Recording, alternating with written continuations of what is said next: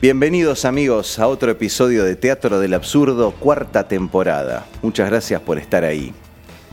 El fin de semana pasado recibimos aquí en Capital Federal la visita de la señorita Luján Lizazo, que es terapeuta emocional y también es una joven índigo.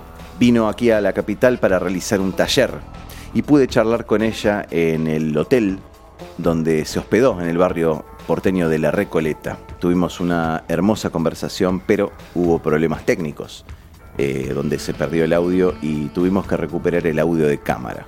Esperemos que el trabajo técnico eh, alcance para que ustedes puedan entender la hermosa conversación que tuvimos con ella. Así que vamos a ver la nota con Luján Lizazo en Buenos Aires. Teatro del Absurdo, cuarta temporada. Un espacio sin tiempo, sin límites, sin prejuicios. Conduce Gustavo Maer. Cero forma. 100% contenido.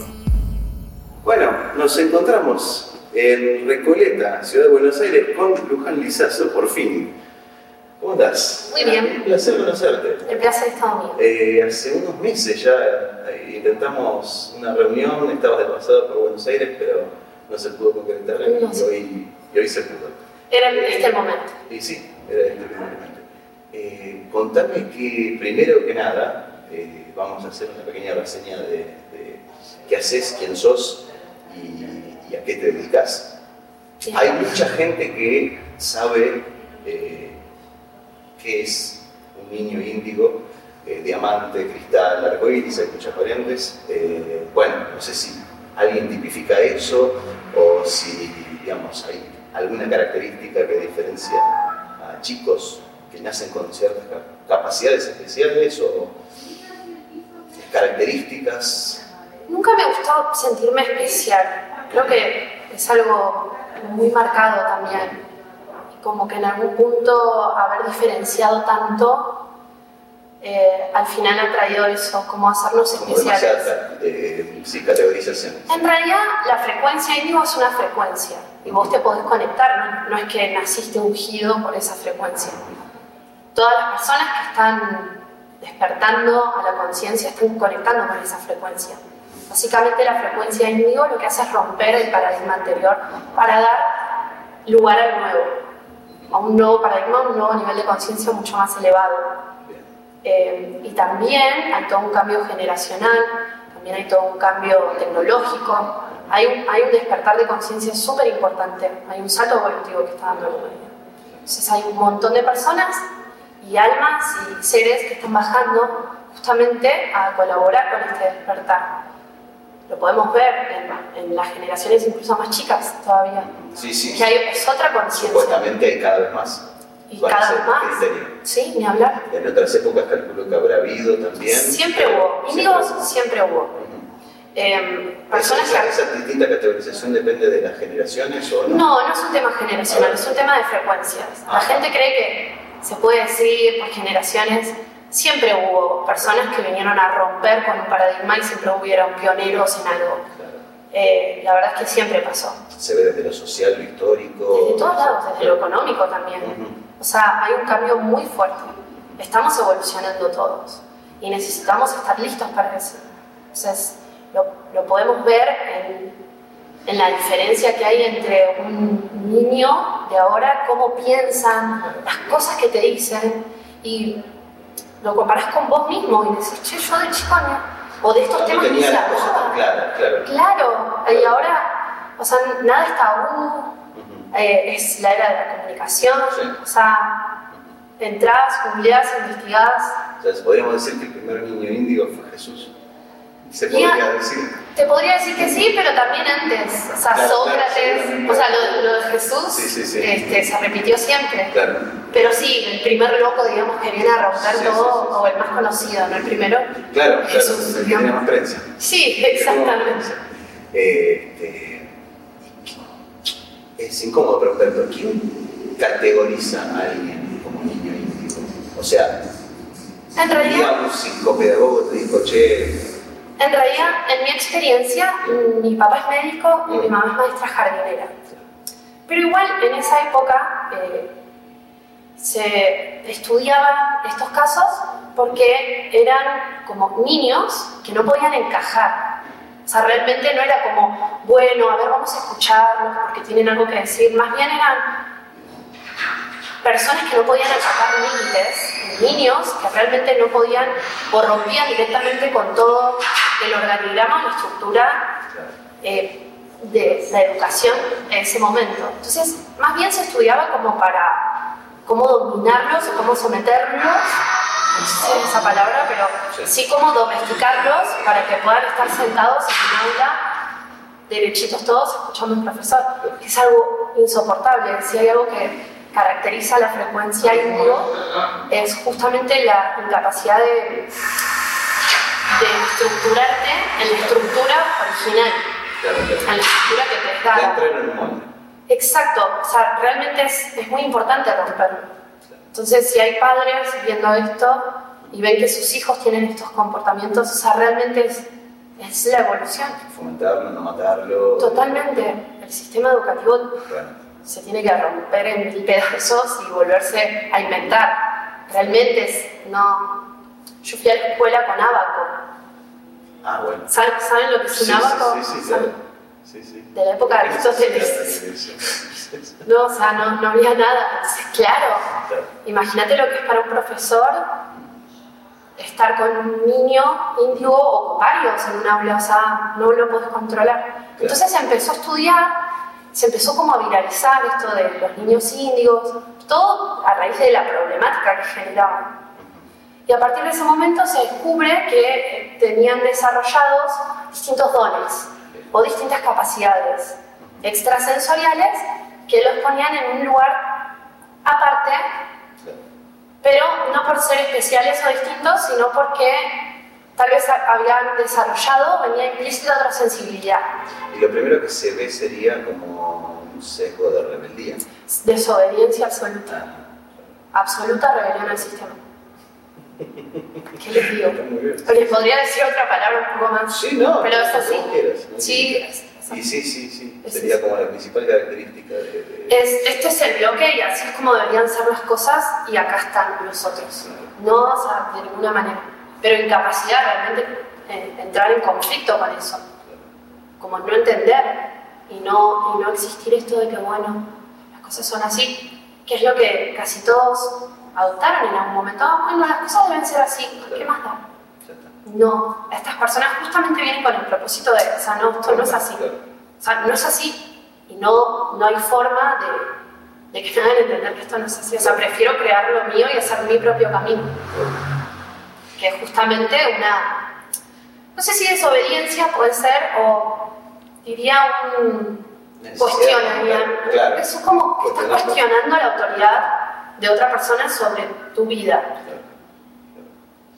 Ahora, es muy loco porque hablaste, debes tener mucha vergüenza en reconocer esto, porque hablaste todo en tercera persona. Sí. Entonces, desde la primera persona, desde vos, eh, el sentir, los sentimientos, qué te pasa con el entorno, digamos.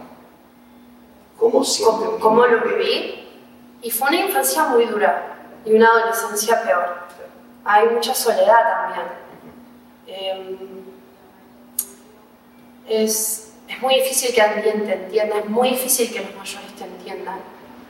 En realidad, si no están capacitados, y cuando digo capacitados, que tampoco hay capacitación, o sea, si no están muy conectados con vos, si vienen de, una, de la vieja escuela, es, es muy duro. El mundo no está preparado para niños En realidad, yo, yo, creo que ahora sí. O sea, si vos me preguntás ahora, claro, para mí es... ¿qué, ¿Qué edad tenés? 27. Claro, bueno, fuiste chica en otra época. Exacto. O sea, yo vengo de la generación donde se jugó con bolitas y donde llegó la compu también. Claro, claro. Entonces yo creo que ahora sí, y es súper normal hablar de esto. Es más fácil. Pero en mi infancia fue durísima, durísima en un montón de aspectos. De no poder expresar, de meterte para adentro, la soledad. Yo recuerdo de sentir soledad, de, de, ver, de experimentar, de sentir un montón de cosas y que y todo el tiempo la sensación de ser incorrecta. o, en el mejor de los casos, especial. Que, o sea, es, la- es lo mismo. ¿No te gusta el mote especial? No, para nada.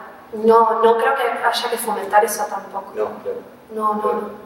No. Porque te da responsabilidades que tal vez no son necesarias. Siempre que haces a alguien especial o lo pones en un pedestal, después lo terminas crucificando o matando o prendiéndolo fuego en la clase.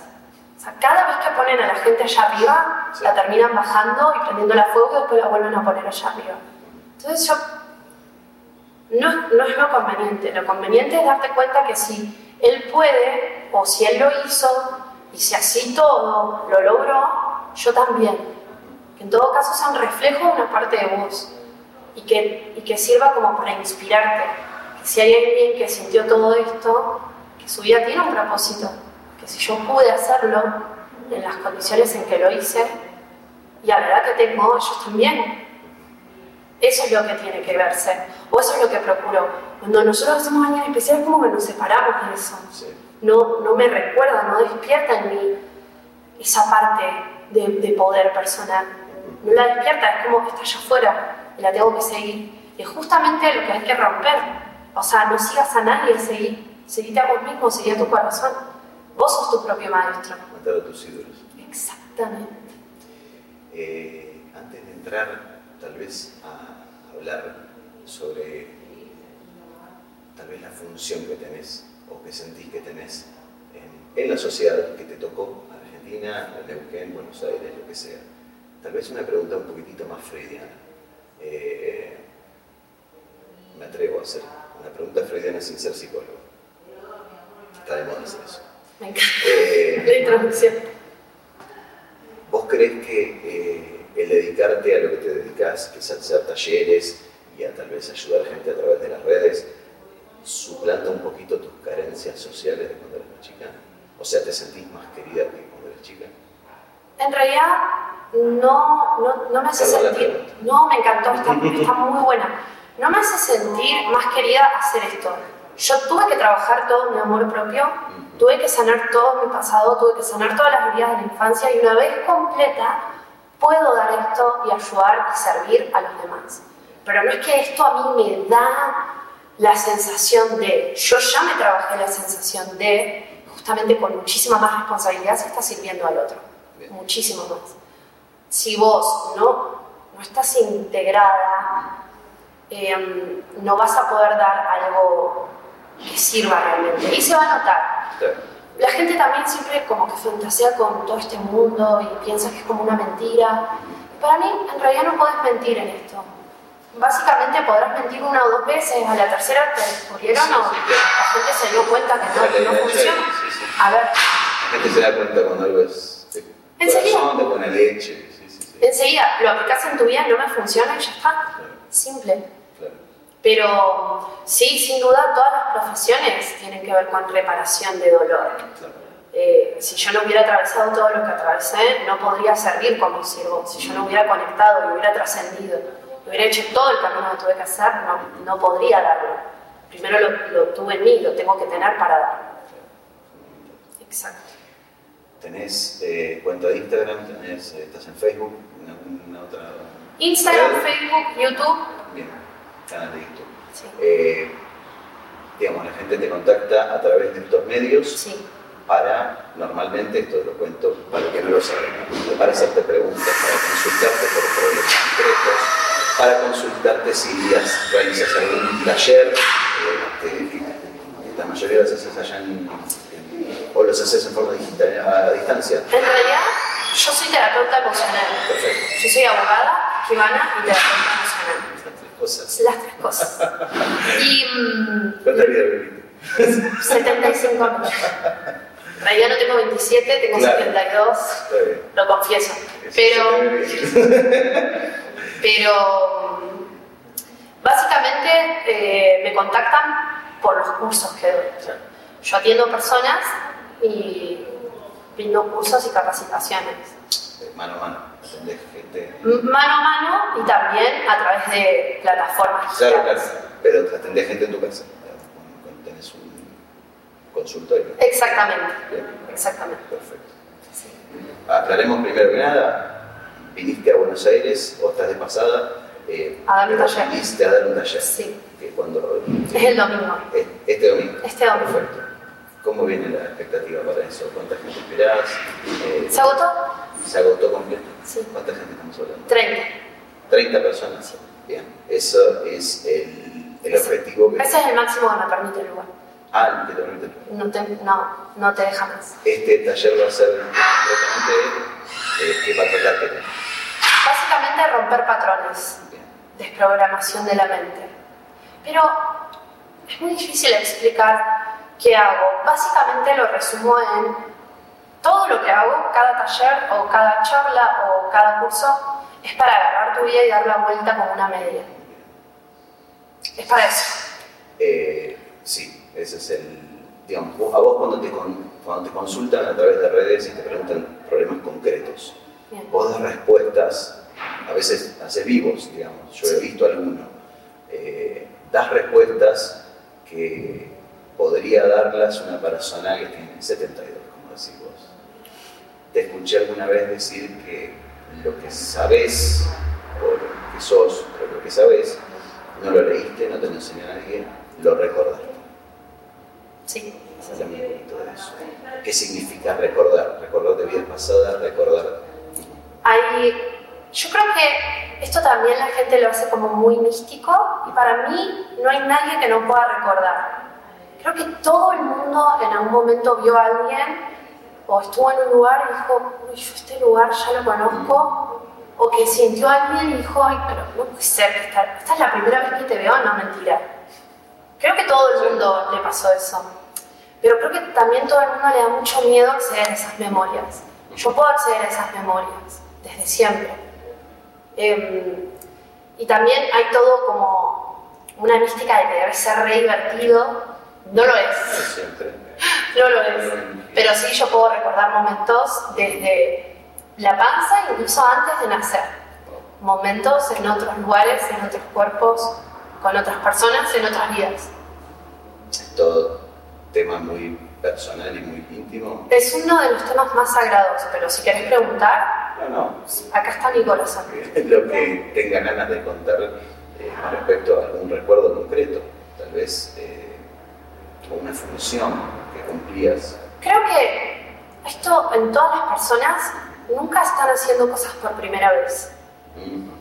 Eh, vos que estás haciendo esto, por ejemplo, no, no es la primera vez que lo haces, o no es la primera vez que comunicas, o no es la primera vez que trabajas en lo que trabajas. Eh, lo has hecho muchísimas veces, muchísimas vidas. ¿Es tu conjetura en base a lo que hablamos antes o estás viendo algo que yo no veo? Cosas que vos no ves, Bien. pero esto es una conjetura. Claro. Casi todos, las personas creen que no, porque esto, no sé, tengo un don, mentira, hace 70 vidas que lo venís practicando, te han prendido fuego un montón de veces, o sea, has pagado el precio que tenés que pagar, has hecho de todo, y ahora te estás permitiendo expresarlo. Y decís, "Oh, qué fácil me sale.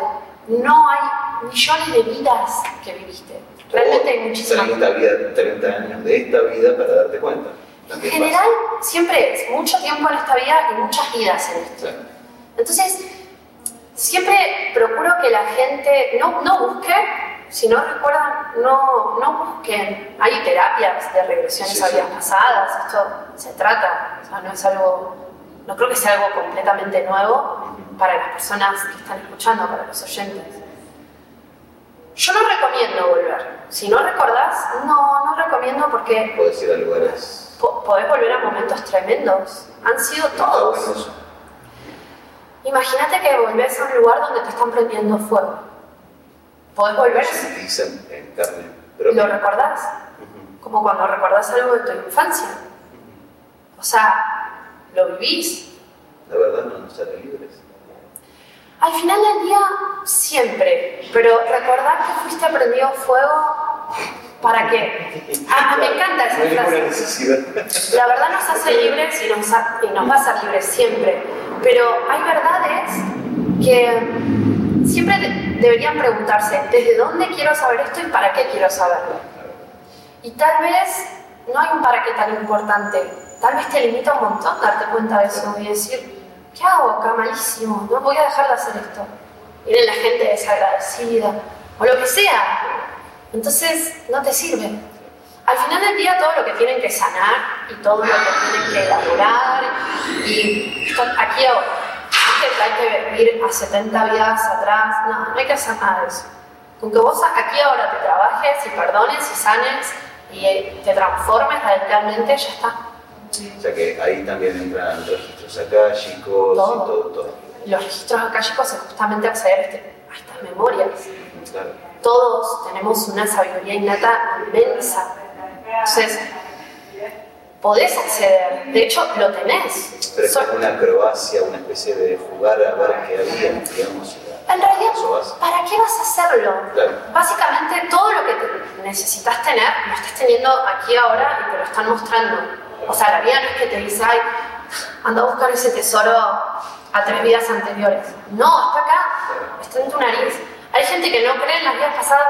Yo siempre digo, o sea, no crean nada de lo que me escuchan. Yo lo experimenté. Entonces hay gente que cree en las vidas y no lo experimentó nunca. Para esa persona no está en el registro ya está, simple. No es necesario creer ni no creer, ni salir a matar al otro porque el otro cree. A ver, si tenés recuerdos o si te pasó esta sensación, que para mí a todo el mundo le ha pasado, esta conexión distinta o esta... Eso que no podés explicar, eso es el alma recordando. Tu alma tiene una memoria. No querés creer en las cosas pasadas, no creas pero tenés aquí ahora toda la información. Lo importante de las vidas pasadas no es que viviste, quién fuiste, con quién te casaste, hiciste de todo.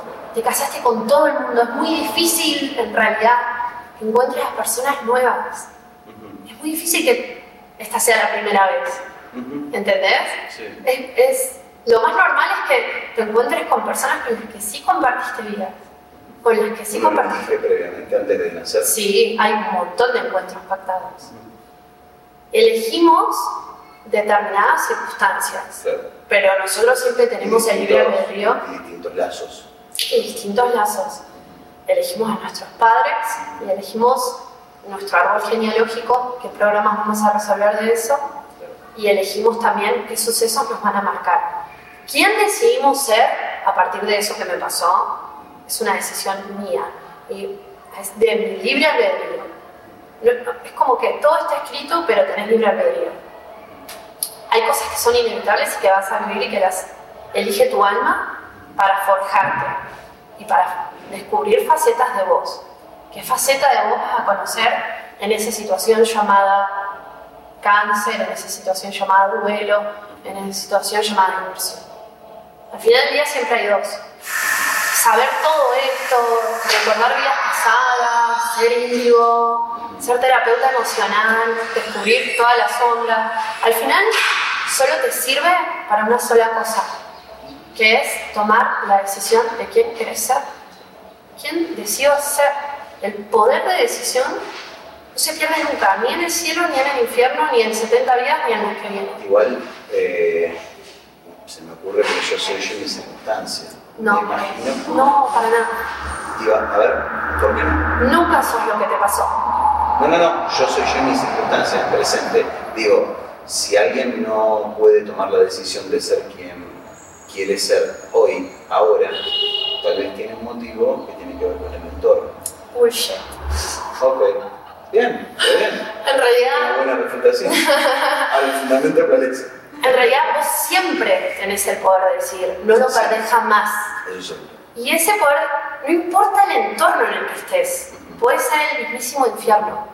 Vos siempre tenés el poder de decidir quién quiero ser en esta situación. Y solo hay dos, solo hay dos formas de ser. Es, o sos víctima de tus circunstancias y de lo que te pasó y de tu fucking entorno que te hace mal, o sos maestro. Y decido aprender, decido crecer en esta circunstancia absolutamente dolorosa. Yo siempre pongo el, ejemplo del abuso sexual, me parece súper ilustrativo, porque debe ser de las cosas más horribles. Como terapeuta emocional he escuchado miles de casos. mucho más profundo, mucho más hondo. Total. Por lo general también los abusos sexuales son en la infancia, o sea, es una cosa súper oscura, súper dolorosa, muy fuerte. De las cosas más fuertes que puede experimentar el ser humano. Y ante esa situación, esto es lo que tenemos que tener muy claro. Las, lo que te pasó, los hechos, no significan nada. Significan lo que vos decidís que. En esa situación, vos podés elegir ser víctima o ser maestra. Si sos víctima de esa circunstancia, vas a tener razón. Te arruinaron la vida, fue lo peor que te pasó y nunca Te pudiste. todo. Y siempre empeoró. O sea, te limitó para siempre. A ver, ¿tenés razón? Por supuesto. Nadie va a juzgarte. La verdad es que tenés razón. Pero si decidís ser maestra y esa situación súper dolorosa, súper dolorosa, hiciste luz de eso y elegiste aprender y elegiste ser mejor y te diste cuenta que en realidad todas las mujeres de tu árbol fueron abusadas y que en realidad vos repetiste esa situación justamente para liberarlas y que la verdad es que aprendiste a dejar de abusar en primer lugar de vos misma, en marcar tus límites, en amarte a vos misma. No solo eso, sino que ahora esa situación le dio sentido a tu vida y te pusiste una ONG que ayuda a millones de mujeres a sanarlo. Y vos sos el ejemplo perfecto de que si ella sanó, yo también. Y despertás en cada una de las personas que tenés a tu alrededor la esperanza y la fuerza. ¿Tenés razón? Sí. También. Y es, la misma, es el mismo hecho, ¿eh?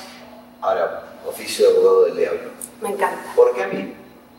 Eso se pregunta una víctima. Claro, Un maestro se preguntaría, ¿para qué a mí? claro. ¿Para qué me pasó esto? Mm. ¿Qué hago con esto? ¿Qué puedo, ¿Qué puedo hacer? ¿Para qué viví esto? Siempre que estamos eligiendo ser víctimas, nos vamos a preguntar por qué a mí. Ay, o por qué no a mí.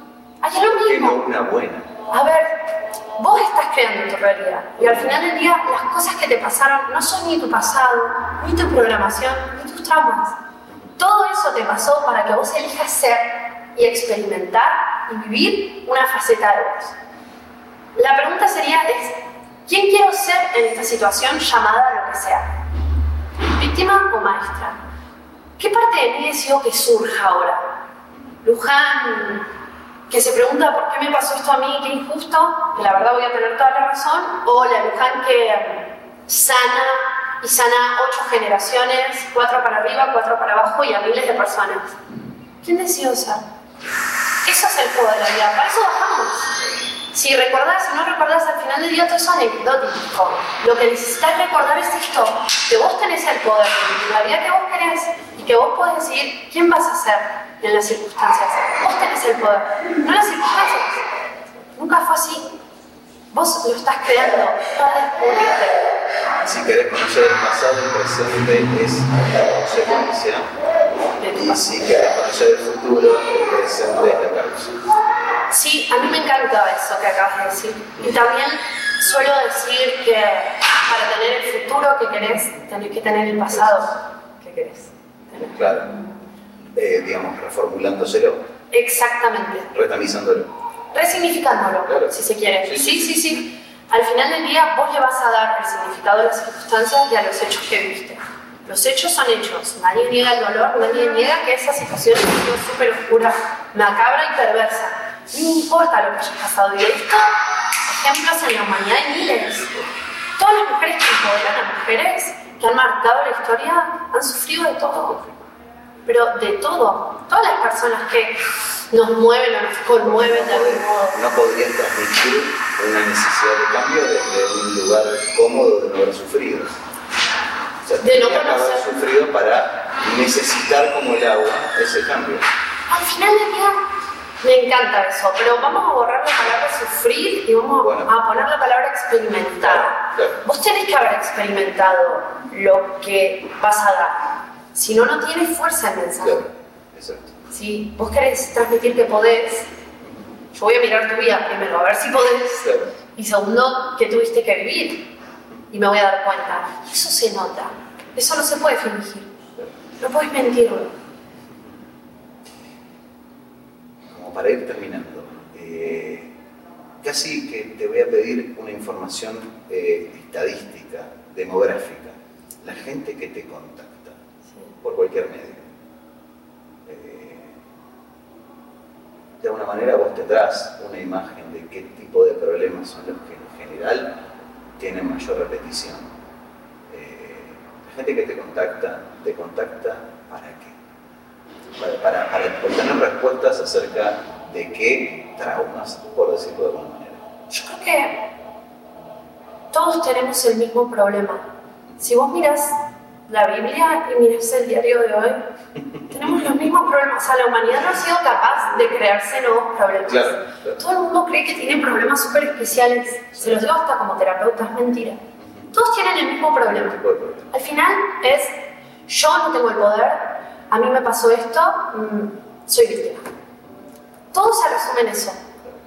Y la gente te contacta porque también estamos chipeados y estamos programados estás programado en, alguna medida para creer que es el gobierno el que te va a sanar, que es el terapeuta el que te va a sanar, que es otra cosa la que te va a sanar no vos.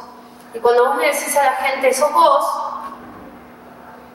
te responden cosas como, ay, justo yo, la persona en la que menos confío. Y es así, o sea, justamente vos. La clave es despertar el poder que está en vos. Y es cierto, muchas veces nos perdemos y cuando nos perdemos es necesario que alguien lo recuerde. Pero por lo general cuando nos quieren recordar nos matamos. O, de alguna manera... A ver. estás poniendo un espejo delante, que no tengo ganas de ver. Primero eso. Segundo, también me estás poniendo el espejo de toda mi grandeza y de toda mi página mediocridad de estar diciendo y justificando y diciendo pero es muy difícil vivir la vida así. También esto es otra cosa que me suele decir la gente, como, oh, qué difícil cambiar, qué difícil tener poder. La verdad que lo difícil... de laburo. A ver, lo difícil es vivir siendo un mediocre. Lo, difícil es vivir siendo una persona que todo el tiempo te estás diciendo que no podés, que no sos suficiente, que no vas a ser amada o amado, que en algún momento la muerte va a venir y bueno, ¿Qué va a ser? Sufriste más o menos poco. Eso es una vida horrible. ¿Qué sé yo? Otro le pasó peor. Y si otro le pasó peor, yo más o menos afo. No, eso no es la vida. Eso no es la vida. Y eso para mí duele muchísimo. Eso es mucho más difícil. Ser esclavo del sistema, creer que un presidente te va a cambiar la vida, creer que otra persona te va a venir a salvar, creer que otro va a cambiar. La cantidad de personas que llegan diciendo, Estoy esperando hace 20 años. ¿Qué, esperas? Que él cambie. Todos sabemos exactamente cómo es el otro y cómo debería cambiar el otro, cómo debería mejorar el otro. Y no hacemos nada por mejorar, más que quejarme, ser una víctima y esperar que alguien me tenga pena. La gente que es víctima quiere dar pena. O sea, desde todo mi amor lo digo. Y cuando uno dice, pero ¿querés dar pena? ¿Yo? No, de ninguna manera. Ser víctima es querer dar pena. Amarte a vos mismo, crecer a través de tus circunstancias, es otra cosa. Es vos rescatarte. A mí no me va a venir a salvar nadie, yo me voy a salvar. Yo voy a tomar la decisión de salvarme. ¿Y qué pasa con el cliente? ¿Quién se cree que es? Esa vida tienes. A ver, esa persona que dice eso, yo le miro la vida y digo, claro, claro, con razón. Al final de mi vida esa es la velocidad de respuesta a la que me refería antes. Em, al final del día, si alguien me, me, recuerda que yo puedo, y yo toda mi vida me dije que no podría, me está poniendo ante una situación donde yo tengo que tomar una decisión. Y esa decisión es, o yo me callo la boca y callo a mi ego y empiezo a ser mi mejor versión, porque me harté de vivir esta vida que no me dio nada más que sufrimiento y esperar que otro cambie o crezco. A ver, o lo mato o crezco. No me va a, confrontarme con esa parte oscura me va a hacer confrontar. Cuando alguien brilla mucho, o decir, sí, eso también está en mí, o no voy a permitir que me lo muestres, mátenlos. Y esta es la envidia. Yo creo que cualquier persona que ha tenido mucho éxito, tu familia misma, cuando te atreves a hacer algo distinto, o cuando te empieza a ir bien, o cuando te arriesgas, cuando deberías contar con la mayor, cantidad de apoyo. Todo lo contrario. ¿Qué haces? ¿Estás loco? Entonces, en realidad no estás loco, me estás mostrando toda mi cobardía Claro. y todo lo que yo me dije toda la vida, porque si vos podés, ¿sabes qué me vas a mostrar? Eso no pude.